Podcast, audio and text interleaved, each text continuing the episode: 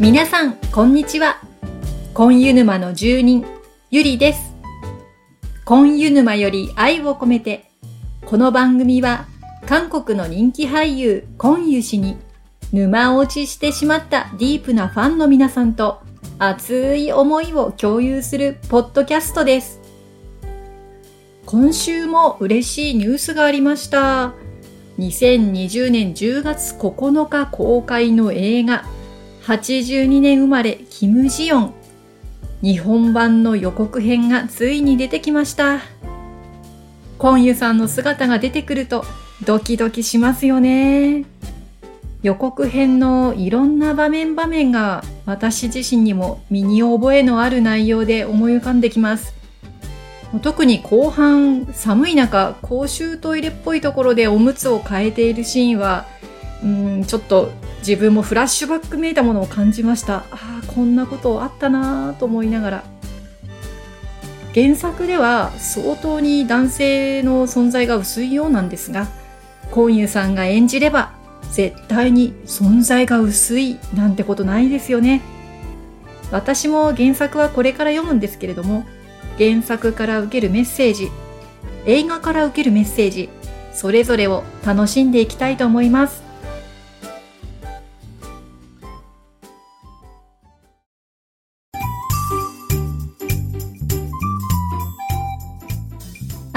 のコーナーですこの番組では毎回事前に皆さんにアンケートを取ってその結果を発表しております、はい、続いておりますトッケビ特集どんどんセリフが増えてきて、とてもとても2話分を一気に紹介するってことがちょっと難しくなってきました。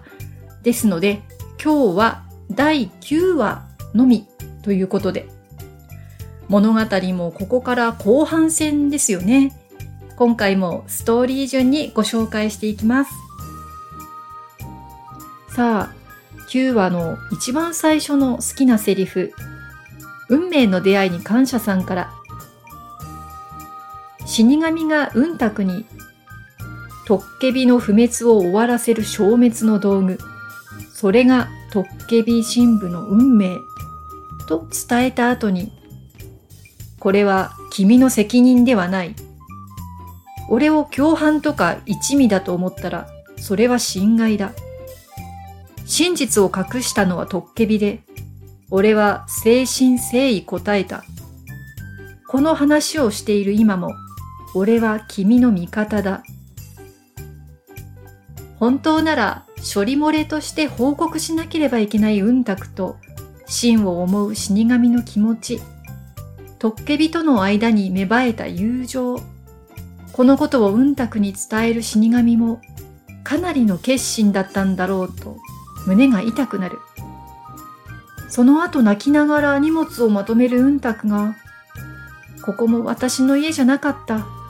今世に私の家はないみたい。は、やっと自分の家だと思えた場所を出なければいけなかったことと、今世という表現が切ない。はい、8話からこの衝撃と悲しみを引きずったセリフが出てきましたね。うんたくもね、ボロボロ泣いちゃって辛かったけど、それをね、真実を伝える死神も悲しいですよね。この最後のね、あの、私の、ここも私の家じゃなかったというセリフ、これコンサラさんからもいただいてました。やっと見つけたと思った自分の家だったのに、利用されるためのものだと思い込んで悲しむうんたくの表情が切ない。うんたくには本当に幸せになってほしいと心から思った回でした。うーん。本当に切ないですね。そしてこの次にペコ4201さんからいただいてる死神のナレーションですね。これもちょっと辛かったな。その日、うんたくは誰かの涙の中をいつまでも歩き続けたそうだ。願わくはトッケビから死が遠ざかるようにと。誰かの涙は剣を抜かなければうんたくちゃんが死ぬと告げられたキムシンさんとトッケビを消滅させる道具だと知ったうんたくちゃんの涙です。そして二人が相手の生をひたすら願う涙でもあります。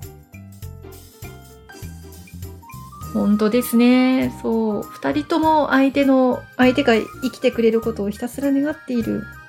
うーん。全くなんで、なんでこんな運命にしたんですかね。はい。この次ご紹介するセリフなんですけれども、ここのシーンはですね、なんと5人の方からいただいてます。まず最初にセリフとともに運命の出会いに感謝さんからいただいたコメントご紹介します。死神と真の場面。話すなと言ったのはお前だろ。そうだが、やっぱり俺は今回もあの子の味方だ。出しゃばるなよ。何が味方だ？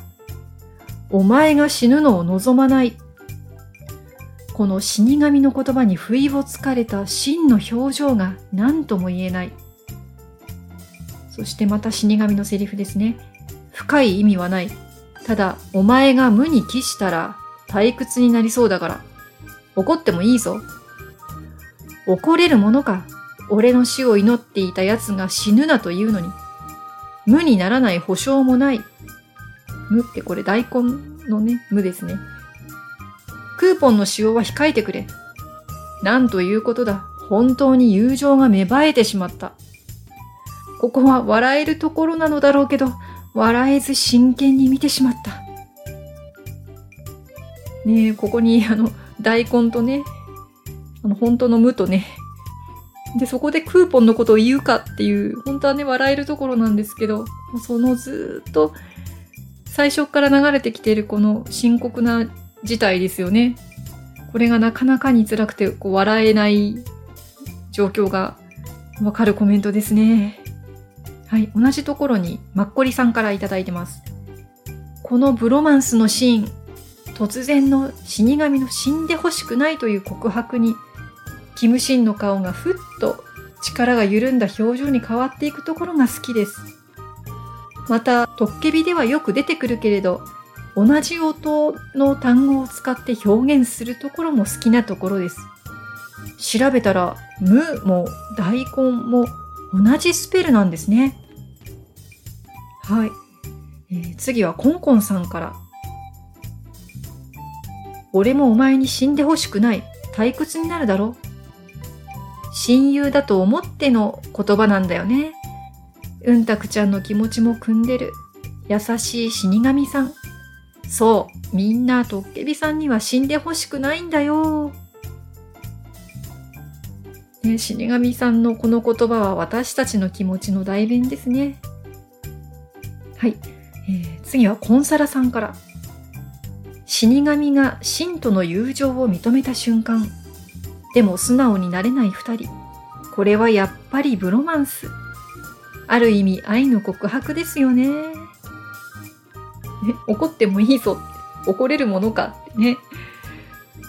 男の二人でこういう会話っていうのがなかなかに、うん、愛の告白っぽい。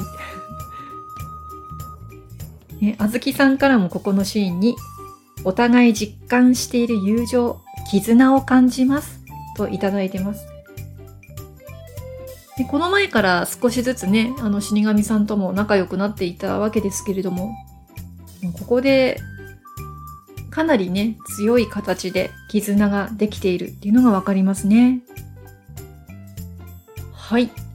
さあ、またシーンが変わりまして、まあ、クーポンの使用は控えてくれと死神が声をかけた、そのチキン店に、キムシンがうんたくを探しに行くシーンですね。運命の出会いに感謝さんからいただいてます。チキン店にうんたくを探しに行ったシンをお兄さんと呼んだ時は鳥肌。その後の頭からつま先まで総額2500万ウォンを身にまとった方が時給6030ウォンの子とどんなご関係？もしやあなたがあの子を泣かせたの？国の仕事をしていたというクソ野郎。サニー節好き。真の婚姻前だが花嫁はいるゆえ否定はせぬと時代劇のような話し方になっているのもこの後の複雑な縁を意識してなのかなと。はい。ペコ4201さんからもいただいていて、まあ、ここがあの、オラボニーって読むんですよね。オラボニ。これが、オッパーでないのが何か気になります。まあ、大体私たちも韓国のドラマ見てると、お兄さん、お兄ちゃんっていうのは大体オッパー、オッパーですよね。オラボニっていうと大体時代劇の中にしか見てなくて、ま、最近でも若い人はこれ使わないっていうことですよね。それをわざわざオラボニって呼んだのは何ですかねって思いますよね。はい。その次、続いてまたペコ4201さんからいただいてるのが、これ今度、ビルの上かなんかであの異常気象を発生させちゃってるキムシンのセリフかな？私がその選択をする場合、相応の口実が必要になりますよ。相応の口実とは、キムシンさんにとって重要で、かつ必要不可欠な理由です。それがなければ剣を抜かないとは、神様への宣戦布告に思えますが、うん、私もこれ宣戦布告だなって思いました。ね、壮絶な神様との戦いになっていくわけですけれども、相応の口実を、まあね、結局のところそれができてしまう時が来てしまう。うん。双方の口実っていうのがここで出てたんですね。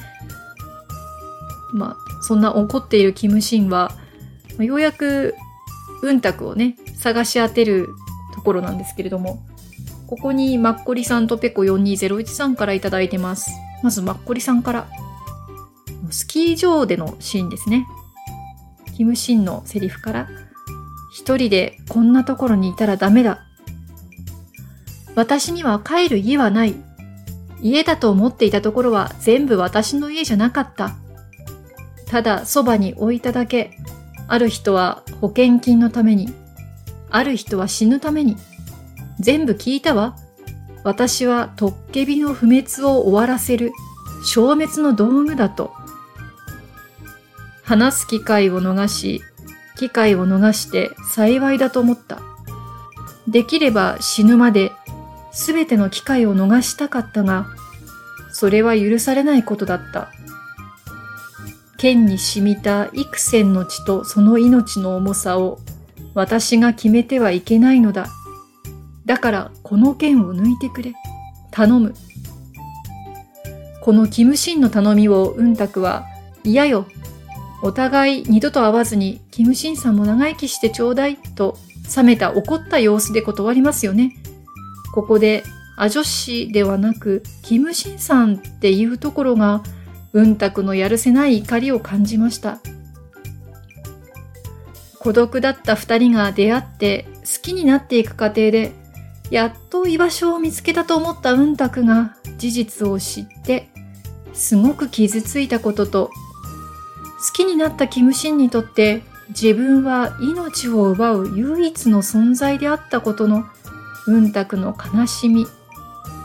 自分が死ななければうんたくが死んでしまうという事実をうんたくには伝えず、二人で生きていくことを諦めて、神の選択を受け入れようと心に決め、剣を抜いてくれというキムシン。ここのお互いを思う愛に胸が張り裂けそうになりました。ずっと怒ってるうんたくなんだけど、本心じゃない。とにかくアジョッシーには生きていてほしいってわかるから、本当に切ないシーンでした。同じシーンのペコ4201さんのコメントです。うんたくちゃんはトッケビの花嫁の真実を知り打ちのめされて、それに気づけなかった自分にも腹が立ち許せないのです。また、初めて会った時から黙っていたキムシンさんへは、怒りとは裏腹に生きていてほしいとの思いも強くなります。だから、一緒にいてはダメ。わざときつい言葉で突き放して、それを薄々感じるキムシンさんは無理やり連れ帰りません。切ないですね。もうここは決定的に、うんたくが、ね、キムシンを受け入れない。もう受け入れてしまったらそれはキムシンが死ぬことになってしまうっていうところで必死ですよね。本当に。その必死なところがもう私たちにとっては心が痛むシーンになってます。一度はここで連れ帰ることができなかったキムシンですけれども、はい。次はもう、これ何人ですか ?1、2、3、4、ん？?1、2、3、4、5、6人の方からいただいているセリフですね。君を愛する口実が欲しい。まずこのセリフ一言でひなさんからいただいてます。うーん。このシーンは本当に名シーンですよね。はい、じゃあ続いてマッコリさんのコメントいってみましょう。雪の森で成績表を渡すシーン。うんたくが、そんなに望むなら抜いてあげるって切れながら言って、キムシンがうんたくの手を胸元に持って、やるんだっていうところ、うんたくが泣きながら話してってキムシンを叩くところ、こちらまで胸をぎゅーっと掴まれたように苦しくなりました。かっこ涙。怖い。すごく怖い。だからずっと君に必要だと言われたい。そこまでやれと言ってほしい。そんな許しのような口実があってほしい。それを口実に生き続けたいんだ。君と共に。キムシンの心からの気持ちにもう涙なしには見られないシーンでした。この怖い、すごく怖いからの、だからずっと君に必要だと言われたいという、この後半のセリフですね。同じセリフで、ラムネさんのコメントです。うんたくを切なく愛しげに見つめるキムシンの目がとても印象的で何度も見ちゃう好きなシーン。運命の出会いに感謝さんのコメント。うんたくを愛してしまった真の本音でまた涙。は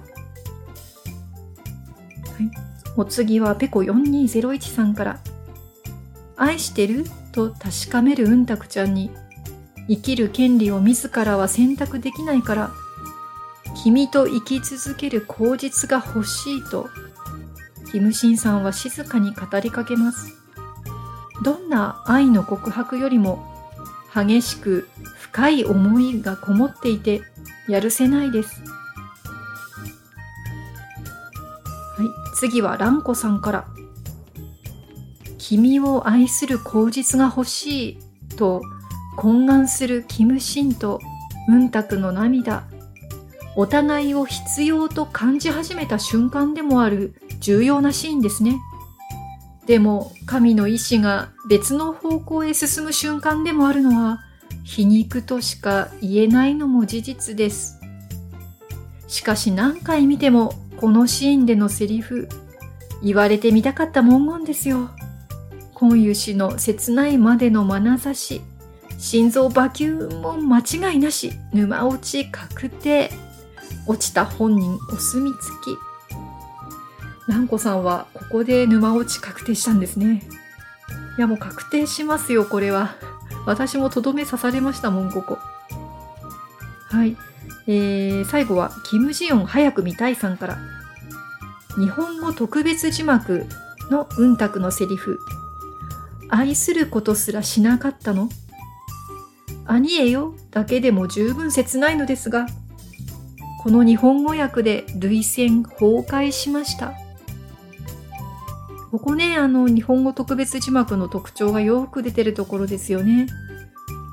このうんたくのセリフの言い回しが余計この悲しさというか切なさをこのシーンに加えているように思います。今これをね、6人の方のコメント読んでいて、ちょっと涙がうるっと出てきそうです。そんな感動的なシーンがあっても、これまだうんたく帰らないんですよね。私ここがちょっとびっくりだったんですけれども。そして文卓を連れて戻ることができずにお家に一旦帰って呆然としているキムシン、まあ、そこに死神さんがやってくるわけですね。そのシーンを運命の出会いに感謝さんから頂いてます。うんたくの名簿を持ってきた死神。誰かがあの子を死に追いやっているようだ。俺は違うしお前はもっと違う。私だ。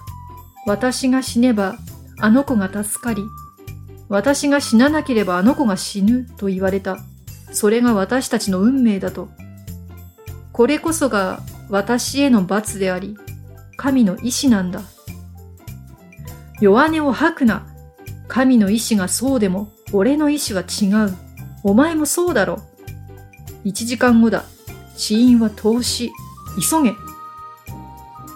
自分の意志は違うと言い切り、二人に生きてほしいという強い思いの死神がとても頼もしい。さあ、キムシンと死神が必死になってうんたこを助けようとしてるんですけれども、危うく投資しそうになってしまうシーン。はい、ここはマッコリさんとペコ4201さんからいただいてます。はい、マッコリさんから。薄れる意識の中、キムシントのことを思い出し、必要よ、そこまでやって、愛してる、といううんたく。ここからうんたくの思いがキムシンに通じて、うんたくの倒れているところがわかるシーン。今書いていても鳥肌が立ちます。そしてペコ4201さんからも、必要よ、私を愛して、愛してる意識が薄れていく中で脳裏に浮かぶのは、キムシンさんの愛に包まれたかけがえのない日々です。ようやく素直になれましたね。おじさん、こちらへ助けに向かってますよ。なかなかね、こう、うんたくが、やっぱり自分の気持ちをずっと隠してというか、押し殺していたシーンが続いていたので、まあ、言ってみればここまで危険にならないと素直になれなかった運くという、まあ、すごくね、あの、悲しいものがあるんですけど、やっとここで素直になって、そして、キムシンもね、助けてくれましたね。本当に、あの、まあ、お姫様抱っこで外に出ていくキムシンなんですけれども、すごくほっとしました。さあ、この次は、あのゴンドラのシーンですね。はい、まず、つぼったつぼさんから。第9話、第10話は、名場面が多くてすごく迷いました。特に後半に入ってすぐの第9話は切ないセリフが多くて、見ているとうるうるしちゃいますし、そんな中で、ツボが気に入っているセリフは、お互いの気持ちを通わせた2人が初めて交わした普通のカップルの会話です。火を吹き消しても現れなかったシーンをうんたくがなじるシーン。ひどいわ。もう来ないかと思った。怒るうんたくの顔を覗き込みながら、先回りして待ってた。余計なことを火を消したらそこに来て、すぐに来て。手を差し伸べようと思って。もういい。これってどっから見ても普通のバカップ、ギフゲフ。恋人同士の喧嘩ですよね。乙女心がわからず戸惑っている守護神も、安心した途端拗ねちゃってる女子高生も、二人ともめっちゃ可愛いですが、トドのつまりはよくある血話喧嘩、かっこ笑い。普通とはかけ離れた運命を背負っている二人ではありますが、この掛け合いを見ていると、彼らの中身は普通のカップルと変わらないんだと感じるので、この場面は流れている OST ごと、まるっと全部好きなんです。あー、もちろんこの直後のバックハグにつながるラブラブな場面も大好き。今更言うのもあれですけど、ほんと、トッケビって最高ですよね。はい。これ全く同じシーンにペコ4201さんからもいただいてます。マッチを吸ったゴンドラに現れなかったキムシンさんに、すねるうんたくちゃん。早く会いたかったのに、気を回しすぎたキムシンさんの負けです。ね、乙女心もなかなかわからず、そして自分としては気を回しているんだけれども、なかなかね、うんたくの思った通りにいかないという ね、とっても可愛いシーンでしたね。はい。そしてそのゴンドラを降りた後ですね、雪山のあの、てっぺんのシーンになります。もうなんかこう、キラキラとあれ雪が舞っていて、すごい寒そうなシーンですけれども、ここいっぱいいただいてますよ。まず、あずきさんから行きましょう。雪山のシーン。シンがウンタクにバックハグして、나도、私もだ。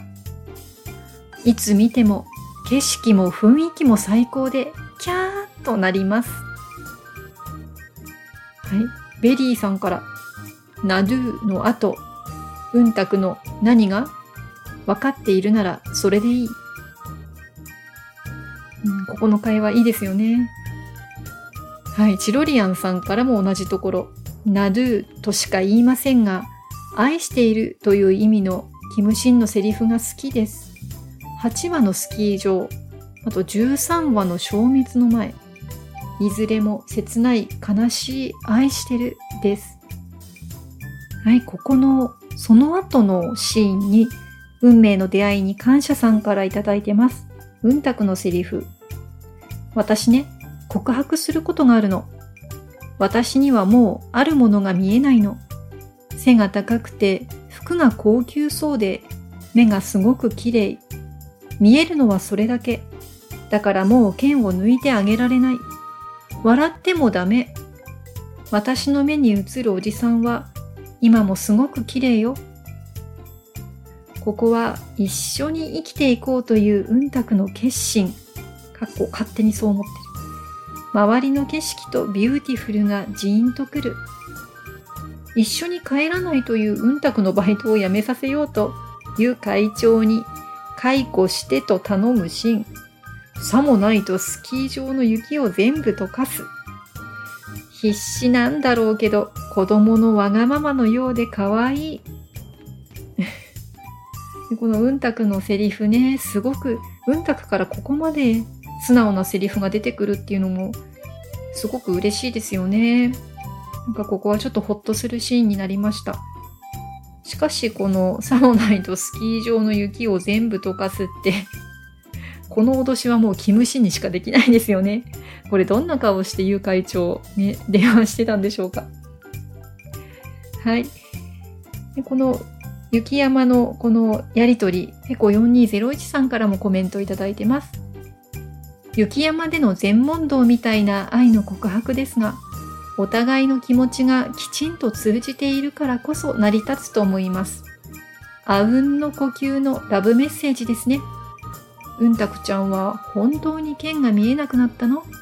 それともおじさんのために嘘をついたの？どちらなのでしょうか？ね、うんたくに聞いてみたいですね。なんかちょっと照れた感じで何も答えそうにないうんたくが目に浮かびます。こんなに盛り上がった後に、またコメディチックなところをこう挟んでくるのがまたトッケビの面白いところですよね。これもたくさんの方からいただいてます。えまずラムネさんからいきましょう。サニーが占い師に会っている時のシーン。じゃあこの男は背が高くて私より年上で爬虫類顔声が心地よく響いて小さなカフェにいるみたいなの。今湯ここ初めて見たときめっちゃテンション上がって何度も繰り返し見ました。洒落たことしてくれますよね。今湯って今湯だわって思ったけど 笑っちゃいますよね。はい。これ、ランコさんからもいただいてます。爬虫類顔ってどうよと思うが、占い師の即答に座布団3枚ってね、心地よい声や小さなカフェにいそうなア女子。店の奥の壁際のテーブルにお気に入りの本3冊くらいとお気に入りのコーヒーを飲みながら物思いにふける。そんな姿を少し離れた座席から憧れの視線で真似してる自分なんてね。コーヒーはもちろんカヌでお願いします。えそう、小さなカフェにいるみたいって表現がね、素敵ですね。はい、次はペコ4201さんから。シリアスな場面の間にコメディ要素をぶち込んでくるのやめてくれません？泣いて笑って忙しすぎます。確かに古本屋のアップの一枚が似ていたような。沼の皆さんごめんなさい。やめてくれませんっていうこのペコ4201さんの表現も面白いんですけど。ね、本当だよね。もう、あれだけこう、いやー、切ない切ないっていろいろやってきた後ですからね、これ。はい。え次、マッコリさんから。そう、サニーと占い師のセリフもいいですよね。恐竜っぽい顔って。声についての意見はとっても洒落てるなって思いました。キム・ウンスクさんのセリフって綺麗で笑いのツボもしっかりあって本当に好きです。やっぱりここのね、やりとりのセリフはうん、技ありってとこですね。はい。マッコリさん続けていただいてるのをご紹介しましょう。えー、そういえばっていう話ですね。そういえば、うんたくが2月までスキー場のバイトをやってから家に戻るというシーンで、キムシンがユウ会長に電話するところ、後ろに日本語で冬のソナタって書いてある看板立ってましたね。同じロケ地だからでもなんで日本語の看板？ちょっと笑ってしまいました。え、これ本当ちょっと今、今見に行ってきていいですか우리할일딱마무리하고소고기사들고금이완에가십시다언제까지언제까지있을건데여기뭘언제까지예요스키장이2월눈다녹을때까지먼저올라가세요 10월本当だ一瞬、一瞬でしたよ。 冬のそなたってありましたね。いやー、ちょっと一瞬すぎて何回か、ね、戻して 見てしまいました。やっと確認できました。よく見てますね、もう。ありがとうございます。えっ、ー、と、どこまで行ったっけ？台本があれ？あ、ここか。はい。で、えー、まあ、解雇されてしまったのかな、うんたく。家に戻りましたということで、えー、運命の出会いに感謝さんからいいているセリフがあります。シンが死神に指で合図し、死神がうなずく。絆の深まった二人。そこがかっこいい。その後のうんたくのセリフ。ごめんなさい。すごく心配したでしょ？死神のセリフ。俺は少しだけ。こいつはすごく。見つけたのはドクファ。そしてシンが、迎えは私。この場にドクファがいなかったけど、三人のテンポのいいやりとりが好き。なかなかここ粋なシーンでしたね。はい。そして続きのシーン。これも二人から、お二人からいただいてます。あずきさん、まっこりさん。まず、あずきさんから。スキー場からトッケビハウスに帰宅して、死神が真に、俺と一緒に来いと言った時に、うんたくが私のおじさんに何をする気？私のおじさんと言った。と、シンが心の声を出したセリフです。死神が全部聞こえてるぞと、ちゃんと突っ込むところも好きです。9話はシンとうんたくの心が結ばれてきたなぁと感じるシーンが多いですよね。見ていて幸せな気分になれます。マッコリさんからもここのシーンは、すごい嬉しそうなお目目で、うんたくを見つめるシーン、キュンキュンしましたといただいてます。私のおじさん、これ、売り？ね、売りって韓国語で言ってるんですけど、めっちゃ嬉しそうですよね、キムシンね。すごくこう、心のつぶやきが乙女チックで、私のおじさんと言ったみたいな。なんかゆっくりこう、噛み締めるように言うんですよね。可愛すぎです。はい。で、その後、めでたく、うんたくが大学に合格しますっていうところで、はい。大学の入学金のお話、運命の出会いに感謝さんからいただいてます。大学の入学金を払った真に。おかしいわ。前はくれると言ったのになぜ今度は貸すと？人情はないの？この家で人の情を持ち得るのは君だけだ。ムカつく。月に5208本ずつ80年かけて返せ。一月も欠かすな。80年も？早く返してもダメ。その後、アイスクリームを食べながら、愛はある？と聞かれて、探してみろ。自分なりに入れたつもりだ。って、シーンらしい表現だなぁと。9話は悲しいシーンからだったけど、サニーの質問に今湯と答える占い師、チキン店で死神の着信音が鳴って、サニーが歌うところ、名簿が燃えて血だらけの人が生き返ったり、死神に靴下渡したり、秘書さんが踊ったり、ありましたね。笑えるところも多かったような、うーん、いろいろ挙げていただいてありがとうございます。まあ、忙しい9話ですよね。私はあの、キム秘書が笑ったところは衝撃でしたけど。はい。えまた同じとこにペコ4201さんから、500万ウォンを80年かけて返せとは、ずっと一緒にいたいからでしょう。もったいぶらないでめんどくさい人ではなくて、めんどくさいとっけび出した。ところで、なんだ？このどれかに愛はある？入れたつもりだから探してみろ。うんたくちゃんに麦畑で剣を抜く前に尋ねられたときは、その後に彼女が負う心の傷を考え、自分の気持ちを押し殺し否定したキムシンさんですが、今回はあっさり認めています。もう隠さなくても良いですものね。うんたくちゃんの笑顔が晴れやかです。もう最初このセリフ、えらい考えちゃったんですよね。あの、最初見たとき5208ウォンって一体いくらなんだってよくわかんなくて。まあ、日本円にするとワンコインぐらい？それを80年かけて、毎月毎月、めんどくさーって。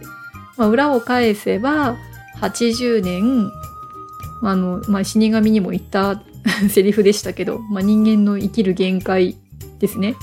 そこまで一緒にいようねといったセリフになりますね。わかりにくい。はい、そのアイスクリーム屋でのデートにマッコリさんからいいてます。うんたくのセリフから、バカね、スキー場に来た時、成績表でなく、バッグならすぐ帰ったのに、そうしようと思ったのに、死神おじさんに止められた？ああ、死神おじさんに救われたわね。バッグならその場で殺してた。と言って、キムシンのアイスを食べるうんたく。人のを食べるな。私のはもう食べた。えへへ。笑いながら食べ続けるな。一口だけ。このやりとりがすごく可愛くて大好きなシーンですが、その後バッグを持ちながら、このどれかに愛はある？って聞くうんたくに、探してみろ。自分なりに入れたつもりだって言って微笑むキムシン。うんたくと思い合え、素直になることができたんだね。よかったね。って、また感涙でございました。うんたくも二人の愛を確信できたから、キムシに甘えたり、バカねってズバズバ言ったりしてて、やっと自分の居場所を見つけたんだなって、メインなシーンではないけれど、嬉しいシーンです。バックならその場で殺してたっていうのがね、すごく私的にはツボでした。はい。さあ、第9話もラストが近くなってきました。え残り2つですね。ペコ4201さんからいただいているものをご紹介します。まずは、キムシンと死神の会話ですね。まずキムシンから。その後、名簿は来てたら言う。どう対処するか見たい。この前、人間が砂防に乱入してきたことを忘れないよ。それが人の意志はどんな扉をも開き、その扉が神の計画を変えるかもしれない。だから私も必死になって神の計画を変える扉を探すつもりだ。扉を探し当てるまであの子といようと思う。扉の先に何があるかわからないが、俺の砂防かも。うんたくちゃんと生きていくために神の計画を変える扉を探すことを決意するキムシンさんで愛に支えられた揺るぎない覚悟です。それを茶化しながらも温かく見守る死神さんは家族になりましたね。これはその前にキムシンと死神が砂防にいた時にトイレ貸してくださいって言って切羽詰まった人間が入ってきちゃったんですよね。トイレに行きたい一心で死神の砂防に生きた人間が入ってきてしまいましたというまあ、それもすごい受けるんですけど、まあ、それ、それの流れがここに来て真面目な話になるっていうのもすごくおかしくて。うん、でも、ね、キムシン真面目ですよね。扉の先に何があるかわからないがっていうセリフが、なんかちょっとコーヒープリに、コーヒープリンスに出てきた、こう、行ってみよう行けるところまで的な。うん。まあ、両方とも覚悟のセリフですよね。すごくここは、まあ、トイレからの発展ですけれども、すごく胸を打たれたシーンです。はい。そして、ペコ4201さんからいただいています、最後のラストのシーンですね。これは、確か、キムシンさんとウンタクが、まあ、一緒に歩いてた中で、キムシン、キムシンさんが吐くセリフ。そんなこと初めて言われた。このフレーズは、舞はうんたくちゃんとの絡みで、キムシンさんが形成不利になると発せられますね。900年以上様々な経験もなく、なんてわびしい人生だったんだろうと想像できます。うんたくちゃんに突っ込まれるのが楽しそうです。チキン店での4人の会話は漫才です。おかしくておかしくて。しかし、死神のキム・ソンさんから一転シリアスな方向へと、サニーさんに指をつかまれて見た彼女の前世は、キム・シンさんの妹の王妃でした。やはり、と思うと同時に、王様は生まれ変わっているの？誰に？です。一波乱の予感しかありません。はい。第9話のラストですね。まあまあ、サニーさんがね、あの、キムシンのことをオラボニーって呼んだり、まあいろいろとね、こうそ、その前にキムソンっていう名前も死神は知ってたわけで、まあ私たちもそれを見ていたわけで、分かってはいたんだけれども、こう分かって、私たちが推測して分かっているのと、実際に物語の中で事実がはっきりしてしまうのと、ね、全然違いますからね。ものすごいシリアスな場面で、キムシンのこの視線がね、二人を見つめる視線が、厳しい視線が注がれてましたよね。はい、いかがでしたでしょうか、まあ、切ないシーンの多い回でしたよね。ついに、うんたくがトッケビ新聞の真実を知ってしまい、ついにキムシンがうんたくと生き続けようと決意する。二人の切ない気持ちがセリフからたくさん伝わってきました。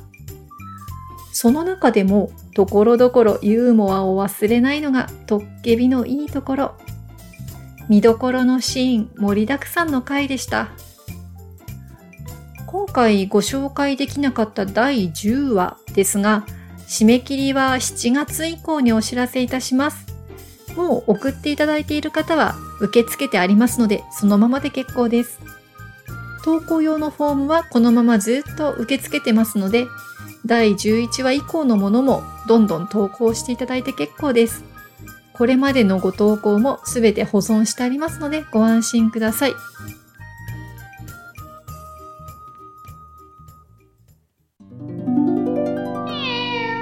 黒猫のでちょお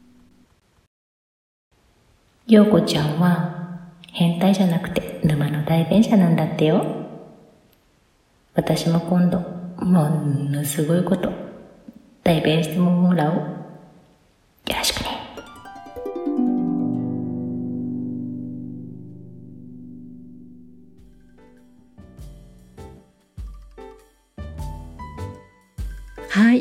ようこさん。沼の住人の気持ち、これからも代弁していってくださいね。ようこちゃんのつぶやき。なんかご自分ではなんか変態かもって言ってますけど、私たち全員、ナドゥです。はい。次回からは、いよいよ、ジチョル生誕祭特集をやってみたいと思います。沼の住人の方からのご質問は、ジチョルン愛してるさんから。来月はコンユさんのお誕生日ですが、プレゼントをあげるとしたら何をあげますか？かっこ妄想あり。はい、締め切りは2020年6月25日木曜日朝5時半です。トッケビの大好きなセリフも10話以降を引き続き受付中です。10話の締め切りは7月以降お知らせいたします。